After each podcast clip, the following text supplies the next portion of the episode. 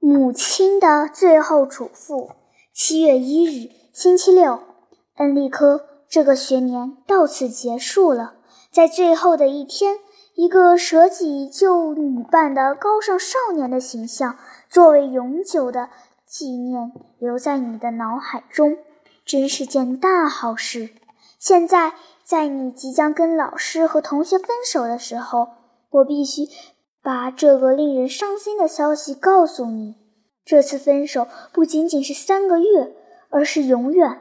由于职业的原因，你父亲必须离开都灵。我们全家都要在今年秋季跟他一起搬到别的地方去。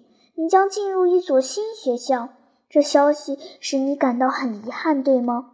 我深信你很爱现在的学校。四年来。你每天两次去学校，感受到学习的快乐。很久以来，你每天都在一定的时间跟同样的老师、同样的同学及同样的家长见面。爸爸和妈妈总是面带笑容等着你。这所学校启迪了你的智慧，使你结识了很多要好的伙伴。你听到每一句话都流出于为你好的目的，你遇到的每一件憾事都对你大有裨益。你带着这种爱，从心里跟同学们告别吧。他们中间有些人可能惨遭不幸，很快失去父母亲；有的也许年纪轻轻就死于非命；有的可能在战场上英勇献身。很多人将成为出色的和正直的工人，成为家庭勤劳正直的父亲。谁知道，有的人会不会为国家的功臣而流芳百世呢？你满怀深情地和他们告别吧，请你把一点灵魂也留给这个大家庭吧。当你进入这个家庭时。还是个孩子，你现在离开这个家庭时，已是个少年了。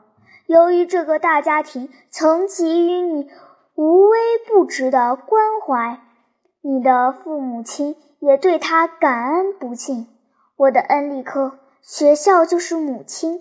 当你投入他的怀抱时，还是个刚刚学会说话的小孩子。现在你已经长大了。成了一个体魄健壮、灵魂高尚、勤奋好学的少年。你为这个大家庭祝福吧，我的孩子，请永远不要忘记他啊！你是不可能忘记这个大家庭的，即使你将来长大成人，周游了全世界，游览了无数的世界名城和令人流连忘返的纪念碑。随着岁月的流逝，你可能忘记了他们中的一部分，但那简朴的小白屋，连同那关闭的百叶窗和那启迪你智慧之花的小小校园，将永远留在你的脑海中，正如我永远不会忘记你第一次呱呱而泣的那间小屋一样。你的母亲。